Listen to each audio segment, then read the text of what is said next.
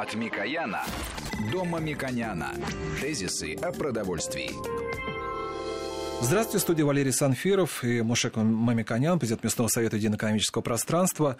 Наша программа как раз проходит накануне выпускных экзаменов, и, по крайней мере, вот многие достаточно были большие отзывы о программе, где мы говорили о подростках, как они должны питаться, в том числе и когда у них стрессовая ситуация.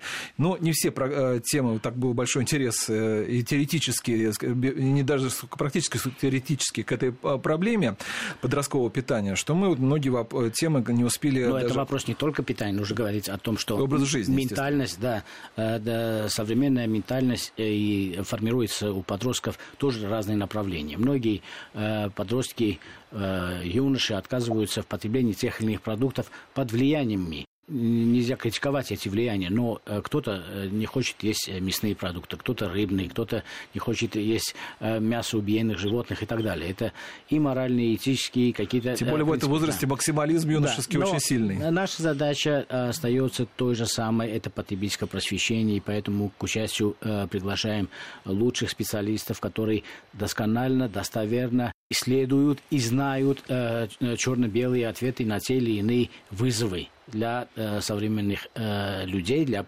сохранения здоровья, и тем более здоровье нужно сохранять подросткового возраста. Кроме того, достаточно модно, и это очень хорошо, что у нас спорт все больше и больше занимает место в жизни подростков, а занятия спортом или фитнесом, или активное участие в движении – это новый вызов для того, чтобы правильно понимать собственное питание. И поэтому вот Эмир Советович специализированно занимается этими вопросами, и в первую очередь он отмечает каждый раз в своих публикациях, отмечает о важности белкового потребления, доли белка в потреблении подростков. И основной вывод, который мы должны сделать от наших предыдущих обсуждений, это то, что подростки нуждаются в белке в 1,5-2 раза больше. А если это активный ребенок, активно занимается спортом, 2 раза больше. И невозможно такое количество белка для ребенка, для подростка взять только из растительной пищи. Или это очень сложно. Полноценным белком является эталонный белок, это белок яйца. И поэтому нужно от этого исходить. И если мы говорим о полноценном белке, то мы должны отметить ряд продуктов, которые полноценный белок и содержится. Это яйцо, это молочные продукты, это рыба, это мясо.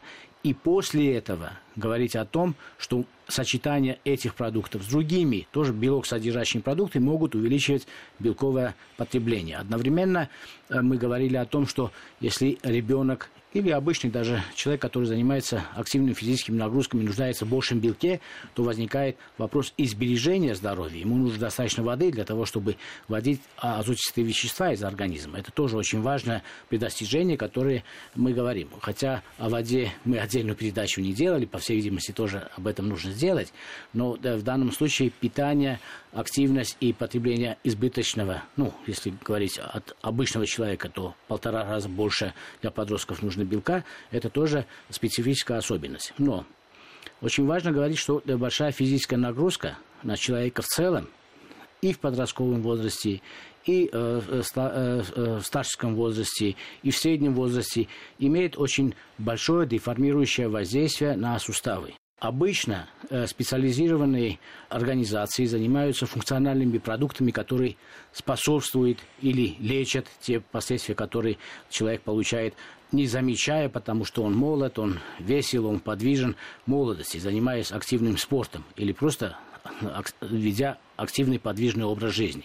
И поэтому через питание, через рекомендации, которые как раз дает знания о продуктах, тоже можно черпать очень много полезных для себя навыков и эти навыки использовать в жизни. И поэтому, если мы потребляем те или иные продукты, о которых мы сегодня бы хотели поговорить, то в этом случае наши суставы более надежно будут защищены, когда естественные возрастные изменения приводят к тем болезням, которые называются артриты, артрозы и другие. Я думаю, что надо уже представить. Вы частично уже представили за меня, Ваше Товарищ. Я представлю, что наш сегодняшний эксперт, доктор технических наук, дважды лауреат государственной премии Анвер Саитович Такаев. И я хочу сказать, что мне при этом прагматично к этому вопрос. Я в детстве занимался бегом, и достаточно много. Друзья мои занимались метаниями.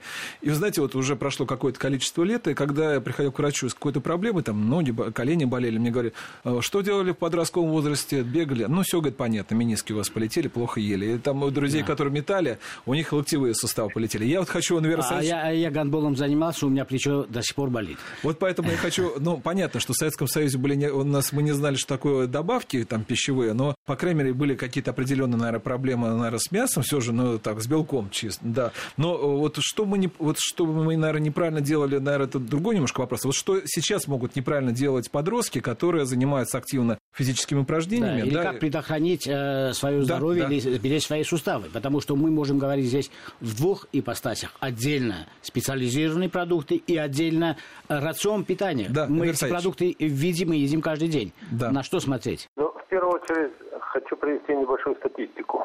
Согласно статистике, заболеванием сустава среди взрослых людей страдает каждый третий человек в мире. В той или иной степени. И, казалось бы, такие простые явления, как похрустывание суставов, это тоже ненормальность, и это то, что является первым этапом, на который надо обратить внимание.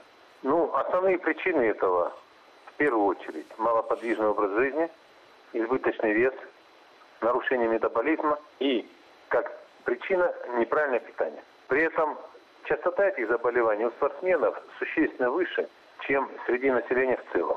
Это касается и в очень большой степени молодых ребят. Ну, Игорь Александрович, можно я здесь спрошу тогда, если это более распространено у спортсменов, давайте обозначим причины, по которым 1/3 населения страдает болезнями суставов. Малоподвижные, спортсмены как раз очень подвижные.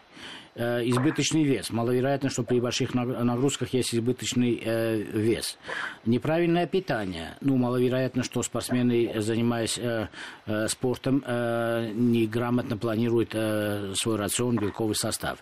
И, наконец, метаболизм. Я думаю, что если метаболизм без сбоя, то в спорте человек не может добиться тех результатов, которые он ставит цели. Поэтому, может быть, мы здесь скажем, я бы назвал 3 основные причины. Да, также и избыточная, наверное, или достаточно высокая степень нагрузки на человека дает те болезни, о которых мы говорим. Первая причина – это все-таки избыточная и очень большая нагрузка на суставы. Нагрузка. Второе – неправильная нагрузка на суставы. Угу. Третье – недостаточное профилактическое питание, направленное на сохранение суставов, на сохранение суставных хрящей, чтобы хрящ не становился сухим, ломким и в ответ на нагрузку легко разрушался. Ну вот очень хорошее изложение вы сделали первых 3 основных позиций. Нагрузка и неправильно, это на самом деле вопрос тренера или советника, или вопрос привычек. А вот 3 зависит от знания самого человека, да, как он должен относиться к своему здоровью, и он, зная определенные навыки, понимая их научный смысл и их профилактическое значение, могут сберечь себя от этих болезней. Давайте все-таки пройдем по пунктам. Вот нагрузка определяется, если человек не занимается в фитнесе, тренера нету или в спорте, то нагрузка. Для подростков обычная нагрузка какой является и что является уже избыточной нагрузкой? Ну, если посмотреть подростков, на сегодняшний день только в Москве более 100 тысяч подростков обучаются в школах и училищах Олимпийского резерва. Они подвергаются тренировкам 2 раза в день, 5-6 дней в неделю. Это большая нагрузка. Это не значит, что она избыточная всегда, да? Но при этом, если подросток занимается, например, тяжелой атлетикой, то проблема суставов, коленных суставов, локтевых суставов – это большая проблема. Есть другой момент. Любая повышенная нагрузка, каждый день 2-3 часа, если человек занимается повышенными нагрузками, то у него повышенная нагрузка на суставный хрящ всегда происходит. И если нет повышенного питания суставного хряща, то хрящ становится более сухим, ломким. И в ответ на повышенной нагрузки достаточно легко разрушается. Вот о питании мы сейчас поговорим. А вот фитнес является все-таки повышенной нагрузкой, потому что это очень модно. Многие молодые люди ходят на фитнес. Это регулярное занятие там, через день или каждый день. Это является фактором для того, чтобы обратить внимание на сохранность суставов? Ну, однозначно сказать, что вот фитнес, если ведь вы придете в фитнес-центр, то очень большое число самых разных приспособлений. И можно наблюдать, как человек может час стоять на каком-то приборе, на каком-то приспособлении, и тренировать те или иные части тела. Фитнес в том понимании, в котором мы его понимаем, как легкая нагрузка, нет. Это как раз та нагрузка, которая нужна для того, чтобы поддерживать свои суставы, преодолеть ту основную причину в виде малоподвижного образа жизни, которая служит одной из причин дегенеративных изменений суставов и заболеваний. Но если мы говорим о профессиональном спорте, то там нутритивная поддержка обязательно нужна, потому что только за счет собственных внутренних резервов, ресурсов и механизмов поддержать в рабочем состоянии хрящ очень трудно. Да, и вы еще отметили о неправильности или правильности нагрузки. Вот что более существенно влияет на здоровье суставов? Монотонные и единообразные движения или же все-таки разнообразие? Ну, например, если там в каком-то спорте есть один тип движения, и мышцы, естественно, под это подстраиваются, или просто пешая прогулка, или легкий бег, или же все-таки разнообразные формы движений. Что больше для нагрузок суставов считается? Например, если мы играем в футбол, то каждый раз нагрузка меняется, скорость меняется, разные суставы включаются, разные мышцы включаются, подвижные игровые виды. Вот какой из видов спорта считается в данном случае максимально предостеречь? Да. Для суставов вот, именно мы говорим. Потому что потенциально травматичный это бокс на первом месте, понятно. А дальше по суставам. Вы не правы, кстати говоря, извиняюсь. Бокс считается одним из самых травматичных. Бокс, хоккей. Нет, это не удивительно. Не самое. Ну, мы разные статистики считаем. Вид спорта, который, казалось бы, самый безобидный, это волейбол. Постоянные прыжки, неправильные приземления. Один раз неправильно приземлишься, через какое-то время у тебя твой позвоночник даст тебе знать в виде грыжи, в виде заболеваний коленных суставов. Вот. Самый травматичный потенциальный вид спорта из игровых видов спорта – это волейбол. Хорошо, мы вынуждены, Эмир Саитович, вам поверить, потому что мы это так и есть, действительно. Разные статистики наблюдали, потому что я недавно как раз имел возможность европейскую статистику посмотреть по видам спорта. Но это не важно. Все-таки разный тип нагрузки, вы считаете, что может оказаться более травматичным? Ну, неправильный вид нагрузки. Неправильный вид нагрузки. Неправильный вид нагрузки. Ну, вот несколько примеров, пожалуйста. Прыгнул, неправильно приземлился. Да, ну, в игровых видах это очень часто встречается. Очень часто происходит. Ну и, наконец, самое важное. Какие знания должны иметь сами подростки, их родители, их бабушки, которые настаивают так или иначе питаться. И вообще для всех людей, которые занимаются достаточно активным образом жизни и хотят сохранить здоровье своих суставов. Вот как им выбирать продукты? В каких продуктах есть те вещества, которые могут быть собраны в отдельные группы функциональных продуктов, о которых мы бы хотели, чтобы вы тоже сказали. А какие ординарные обычные продукты он должен потреблять чуть больше, чем обычный человек? Или что ему рекомендовано в этом случае для того, чтобы усилия на их суставы были определенным образом защищены? Ну, в первую очередь, казалось бы, самый простой такой продукт – белок коллаген. Это профилактика многих заболеваний суставного хрящей и суставного аппарата. Коллаген содержится в мясных продуктах, в большом количестве, в первую очередь, это банальный холодец, мясопродукты с содержанием соединительной ткани повышенным.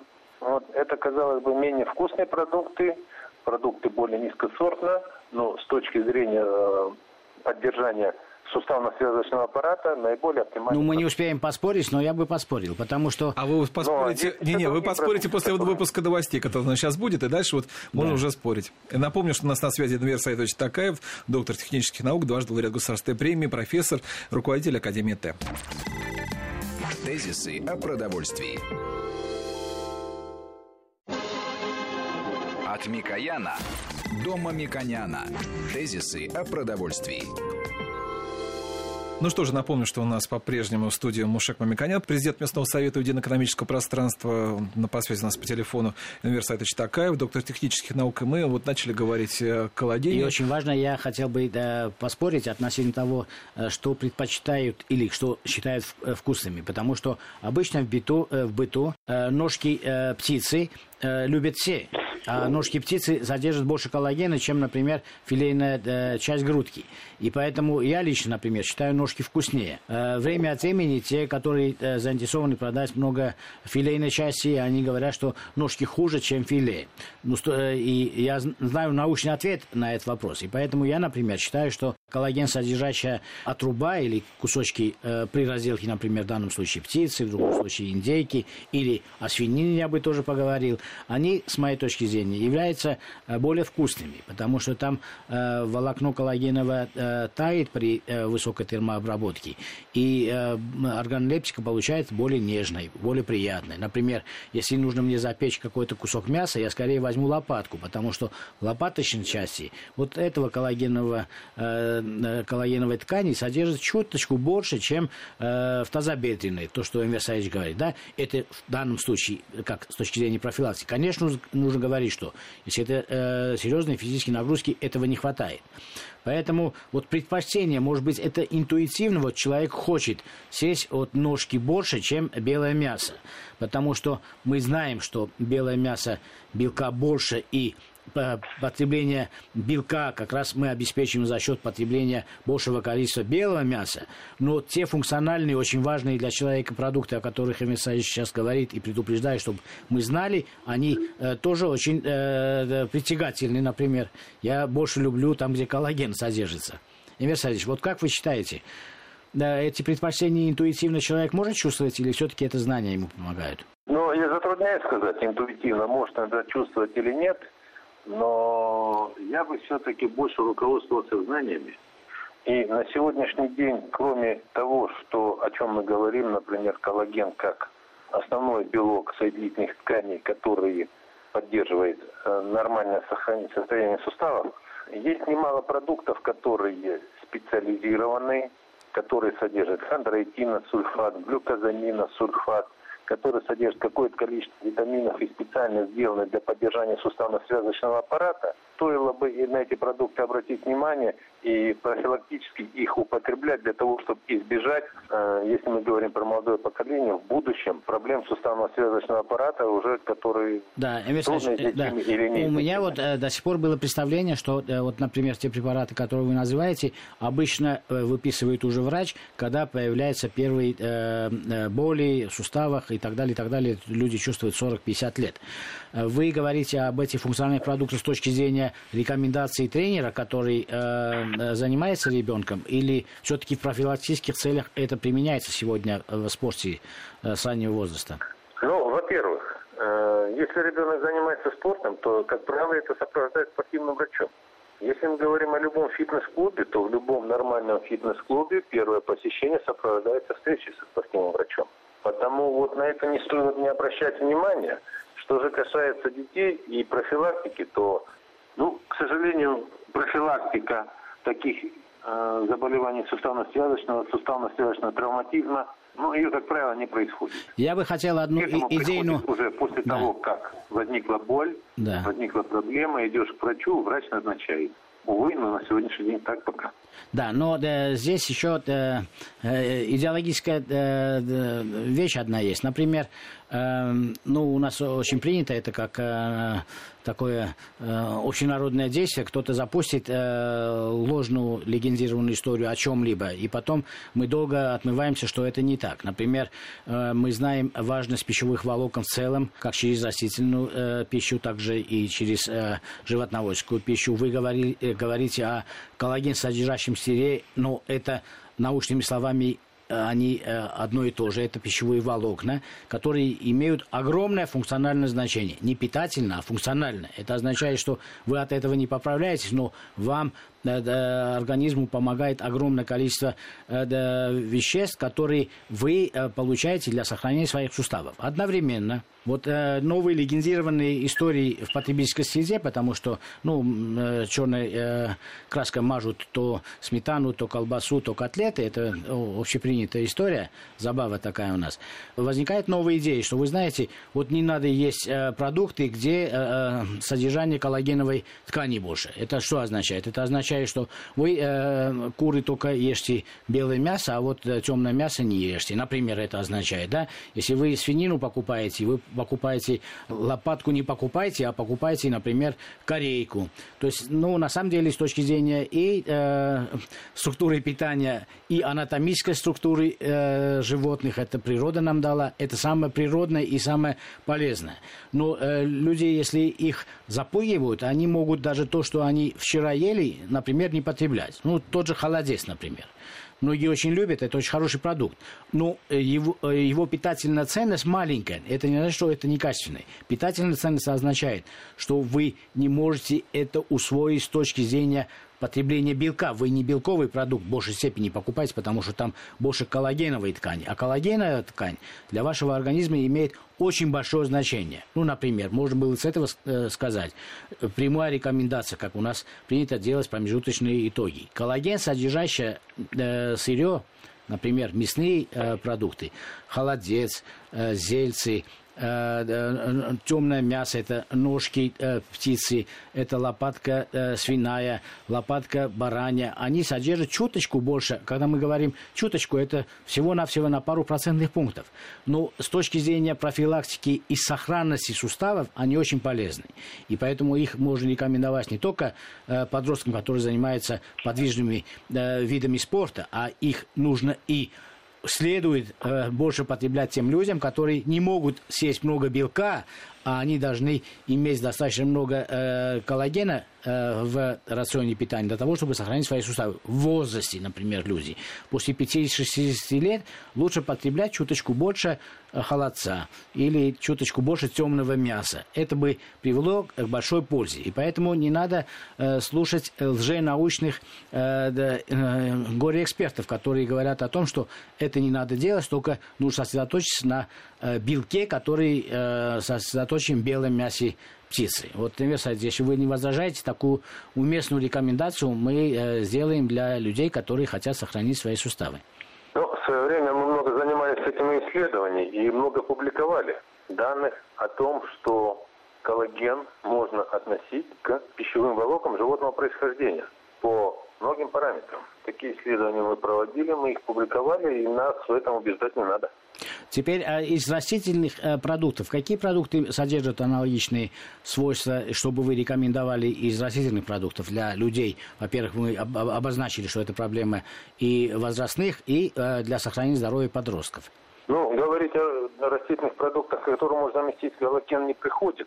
Растительные продукты могут служить источником неких витаминов, неких небольших количеств минералов, но это в меньшей степени. В данном случае все больше можно говорить о животных продуктах. Да, тогда это вопрос мой оказался не дилетантским, а провокационным, потому что получается огромная группа, и достаточно это новое явление, вегетарианцы, люди, которые не потребляют животные продукты, они не получают доступа к этим важным функциональным продуктам. Каким образом они компенсируют их? Это означает, что они с возрастом должны все быть больны на суставы? Или как это выглядит? Или в целом они могли, например, иметь суставные боли к 60 годам, а имеют 50? Вот как это выглядит в жизни? Если говорить о таком подходе, то ведь есть такое заболевание, как подагра, да? Да. Заболевание тех людей, кто очень много потреблял животного белка, кто очень много потреблял мяса в течение всей жизни. Избыточно. С этой точки зрения вегетарианцы, они меньше этому подвержены. Так. Но вегетарианцы меньше потребляют мясо, меньше потребляют. И у них, соответственно, другие вопросы возникают касательно их состояния суставно-связочного аппарата. Какие?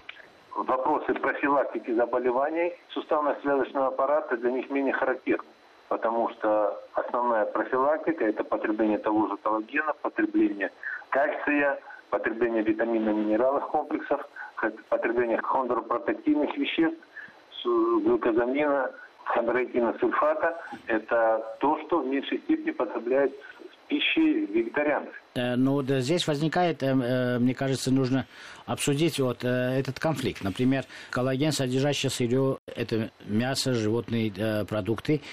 Человек вроде должен их достаточно большое количество потреблять для того, чтобы сохранить суставы. С другой стороны, избыточное потребление мясных продуктов приводит к тем заболеваниям, которые также влияют на суставы, там, артроз, артрит и так далее. Поэтому где равновесие? Вот с моей точки зрения, ответ, я предполагаю, что ответ лежит в умеренности, что мы должны, в том числе и мясные продукты, также систематизировать для того, чтобы человек четко и однозначно в этикетке видел, сколько мы имеем в этом продукте белка и сколько там есть коллагенового белка, для того, чтобы он мог сочетать. Если ему избыточное количество потребляемого белка может привести к ухудшению здоровья суставов, то он должен выбрать продукты, где коллагенового белка чуть больше. Так, я думаю, наверное, вопрос мог бы быть решен или поставлен. Ну, он может быть, с одной стороны, так, с другой стороны, есть же определенные периоды жизни, да.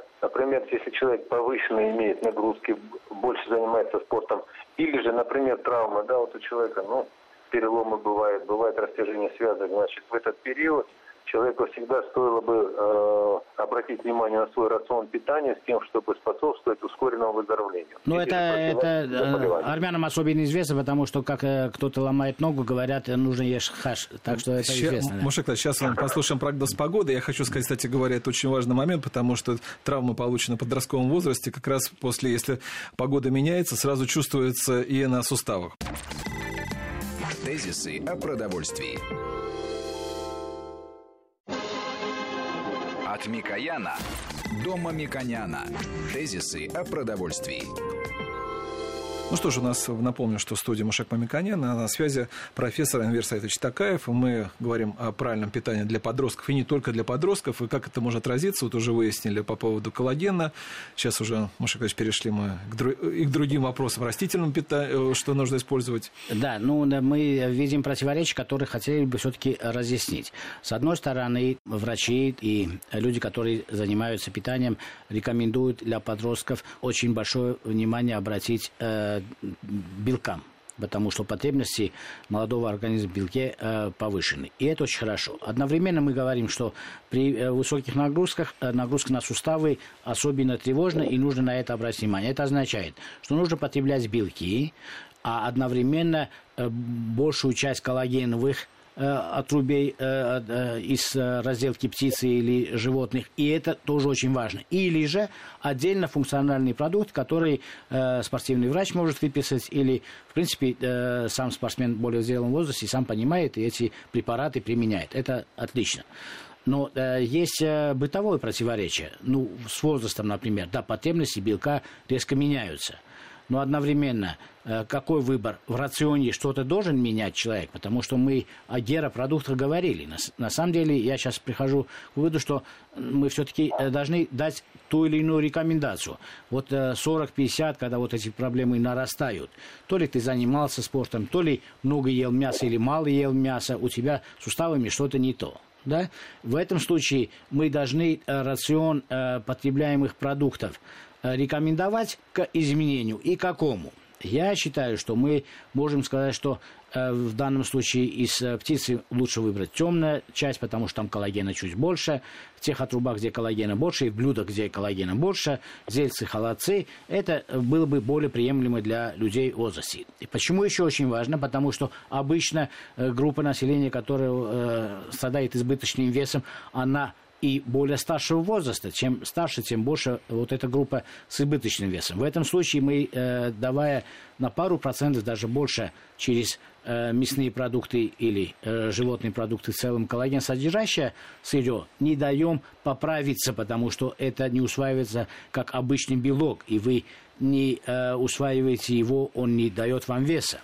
И поэтому я бы хотел, чтобы профессор меня подтвердил или опроверг, потому что это очень важно. С этой точки зрения я вот сижу и думаю, может мне перейти просто на холодец, в этом случае это будет полезно для моих суставов, а будет очень хорошо и для моего веса, потому что я пытаюсь много ходить или заниматься, чтобы вес потерять, а одновременно хочется есть и получаешь калорий. Вот как в данном случае на этот вопрос посмотреть, Эмир Саитович? Ну, есть традиционное представление об идеальном белке, да? Значит, коллаген в этом случае не очень вписывается в это представление об идеальном белке, он достаточно далек от этого, но коллаген выполняет свои функции в организме, то, о чем мы говорим.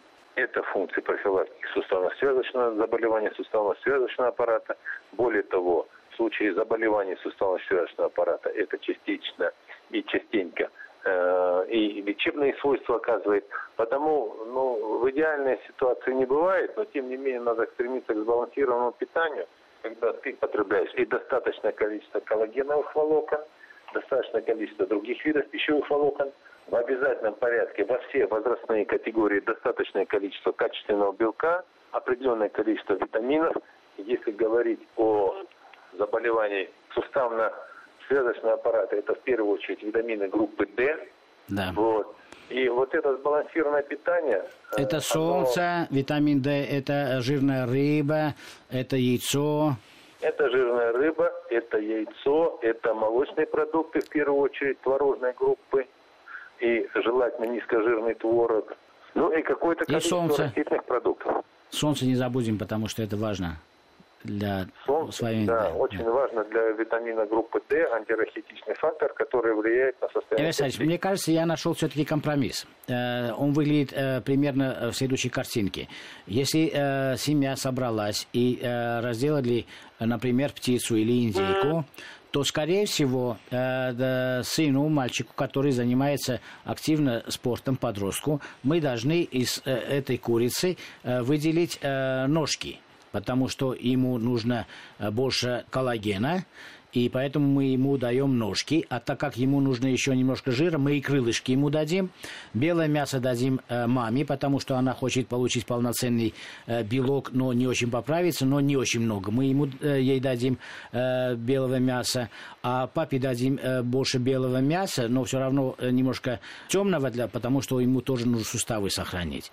И дочке, естественно, если она не занимается физическими нагрузками, будем кормить как маму, чуточку больше дадим ей белка, потому что все-таки в подростковом возрасте организм растет, и поэтому она должна потреблять белковых продуктов чуть больше. Конечно, это не только курица, это и гарнир, может быть, и салат какой-либо. Вот такое разделение, которое, с моей точки зрения, очень понятно для семьи. Вы разделяете? Вы так красиво рассказали, что мне самому захотелось кусочек мяса съесть. А тогда я вопрос задам. А если вот в это время бабушка и дедушка заехали в гости, какую часть из этой курицы или индейки им лучше положить? Грудку. Я хочу сказать, что... Потому что они лекарства и так принимают для артрита, артоза. Мушег Мамиконян, вы нарисовали идеальную семью, где все друг друга слушают. Вы попробуйте ребенку предложить грудку. Вы говорили об интуитивном чувстве. Да. Ребенок всегда будет брать именно ножку. Но это не значит, как крылышек. Наша задача дать знания, а не влиять на решение. Если эти знания повлияют на решение, это уже большое достижение. Но все-таки я хотел вернуться к вегетарианству, потому что в данном случае я не говорю ни в хорошем смысле, ни в плохом. Вот на самом деле уменьшение потребления мяса, практически нет употребления мяса, да, и нет употребления животных продуктов. И в связи с этим, может быть, даже это хорошо получается, что суставы даже при нагрузках не очень подвержены заболеваниям, или я не так понял вас, Анвер Саитович, или же они также подвержены при высоких нагрузках тем заболеваниям, им остается только функциональное питание. И поэтому нам нужно все-таки черно-белые рекомендации давать. Если мы говорим, что человек не потребляет животных продуктов, это означает, что при активной физической нагрузке ему обязательно нужны биологически активные добавки, функциональные добавки для того, чтобы поддержать суставы. Не так? Я еще, кстати, хочу... Вы сами нашли ответ на этот вопрос, потому что недостаточное потребление животного белка, непотребление практически коллагена, оно не может не сказываться на состоянии суставно-связочного аппарата. Потому если человек вегетарианец, это его выбор, то вопрос профилактики находится в области специальных биологически активных добавок при повышенных нагрузках, они, просто рекомендованы. Я хочу сказать, что просто как ремарка, она, может быть, действительно имеет мало чего общего с наукой, но, тем не менее, 1,5 миллиарда индийцев, их очень мало спортсменов, а вот совсем небольшая Куба, где в основном только птицу-то употребляют, это у них как раз знаменитых спортсменов более чем достаточно. Это вот, может быть... И этот вопрос очень интересный в развитии, может быть, Эмир Саитович скажет несколько слов, если эта информация ему доступна.